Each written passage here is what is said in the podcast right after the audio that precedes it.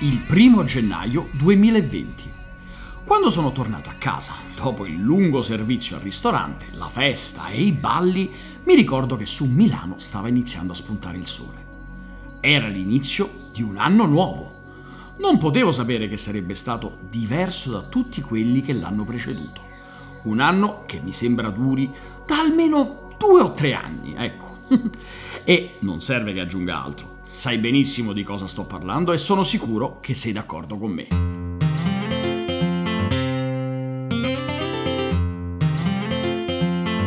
Però non voglio parlare di come sono andate le cose nel duemilaventi. Preferisco concentrarmi su quel che è successo prima di quell'alba magica di Capodanno. Voglio parlare del trentuno dicembre. Se ripenso a tutte le notti del trentuno dicembre che ho vissuto, le posso dividere in due categorie. Da una parte ci sono i veglioni che ho trascorso in cucina, sulle navi da crociera, sulla terraferma, ma sempre con il fuoco dei fornelli a scaldarmi le mani e la fronte. Poi ci sono i veglioni in cui non ho lavorato e di cui mi ricordo poco, un po' perché ormai è passato tanto tempo e un po' perché mi sono divertito molto. Il duemilaventi è stato un anno difficile e tutti noi non vediamo l'ora di salutarlo. Non potremo fare cene o grandi feste, ma per consolarmi oggi voglio fare un viaggio tra le notti di San Silvestro che ho vissuto. Mi accompagni? Io sono Alessandro Borghese e questi sono i miei Kitchen Podcast.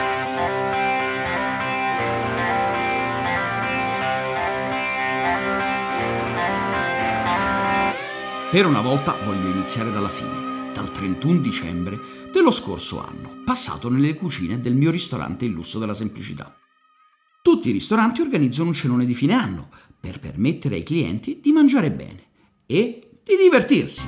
Da un po' di tempo noi abbiamo deciso di fare qualcosa in più, organizzare una serata speciale, a tema, in cui offrire un'esperienza nuova e diversa ad ogni cenone. Ogni anno ci prepariamo per tempo, per cercare di stupire i nostri clienti. Qualche anno fa abbiamo messo in piedi una vera e propria galleria d'arte interattiva, in cui i clienti, anzi i visitatori, potevano indossare dei visori tre D e vivere un'esperienza immersiva, entrando all'interno di ogni opera d'arte. Erano tutti a bocca aperta, la condizione migliore per gustarsi un'ottima cena. Per il trentuno dicembre duemiladiciannove invece abbiamo deciso di regalarci una macchina del tempo. Tutti quelli che varcavano la porta del ristorante finivano dritti dritti negli anni Ottanta.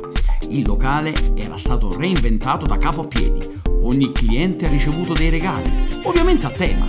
C'era la pista da ballo, c'erano pure i ballerini, ma soprattutto abbiamo suonato la musica che è stata la colonna sonora della mia adolescenza. E se te lo stai chiedendo, la risposta è sì! Abbiamo messo anche The Final Countdown degli Europe. Del resto, c'è forse qualcosa di più anni ottanta di quella canzone?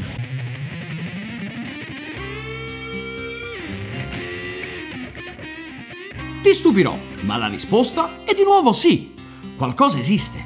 Il cocktail di gamberi in salsa rosa, perché ovviamente anche il menù era a tema e tra gli antipasti non poteva mancare un must di quegli anni.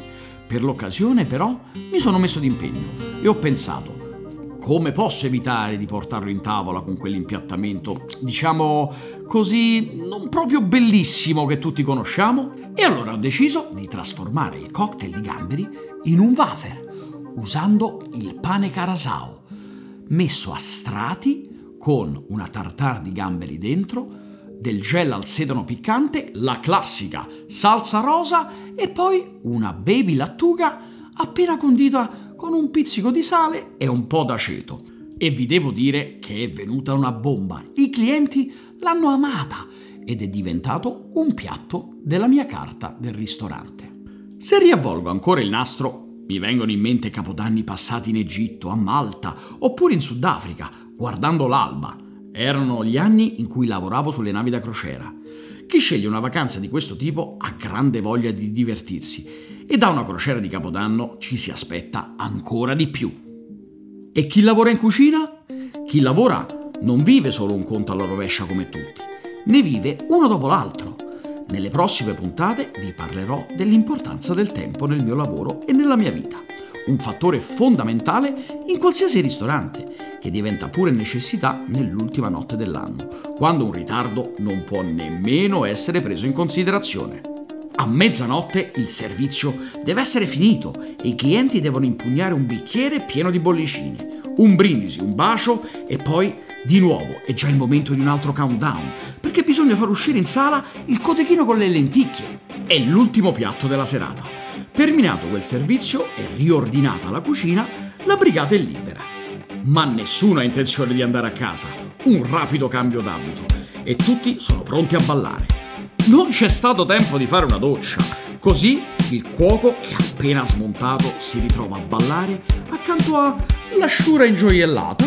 Fortuna che lei ha già bevuto qualche calice di champagne di troppo e così non fa caso a quel leggerissimo odore di fritture di calamari di quel tizio che si scatena su tutte le canzoni. E se pensi che stia parlando del sottoscritto, beh, non ti sbagli. Quest'anno sarà tutto diverso. Mi sembrerà strano non sentire l'adrenalina del servizio, così come la soddisfazione di vedere la mia brigata funzionare alla perfezione. Sarà diverso, ma sarà comunque bello, perché sarò con la mia famiglia, con mia moglie e con le mie figlie. Il periodo delle feste per noi è molto importante, anche perché siamo legati a ogni tipo di tradizione. E fidati, non è un modo di dire.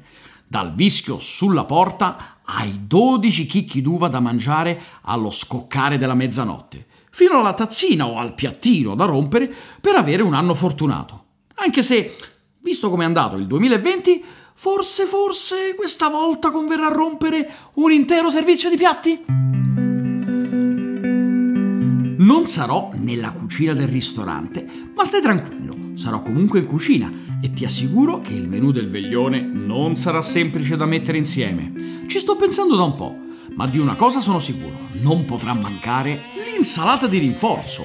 È un piatto che mi porto dietro da quando sono bambino, un piatto tipico della tradizione natalizia di Napoli, la città di mio papà. L'insalata di rinforzo nasce come contorno della cena della vigilia di Natale. Una cena di magro, in cui si mangia solo pesce. Lo so, magro è una parola che può trarre in inganno. Diciamo che nel menù non c'è carne, così nessuno pensa che sia una cena dietetica. Ad ogni modo, per evitare che a qualche commensale restasse un po' di appetito, i napoletani hanno pensato che ci fosse bisogno di qualcosa che desse sostanza e sostenesse le portate principali. Ecco allora, Sua Maestà, l'insalata di rinforzo. Per farla semplice, è una sorta di caponata, preparata con pietanze povere come cavolfiore, papacelle, che sono dei tipici peperoni napoletani, e acciughe, il tutto macerato in grandi quantità di aceto, che permette di conservarla per giorni.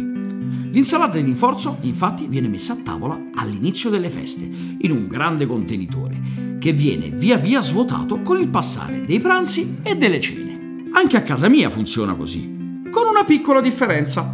A mia moglie e alle mie figlie non piace, quindi l'insalata di rinforzo alla fine rinforza solo me. E quest'anno ne ho un gran bisogno. Buon anno a tutti e viva il duemilaventuno!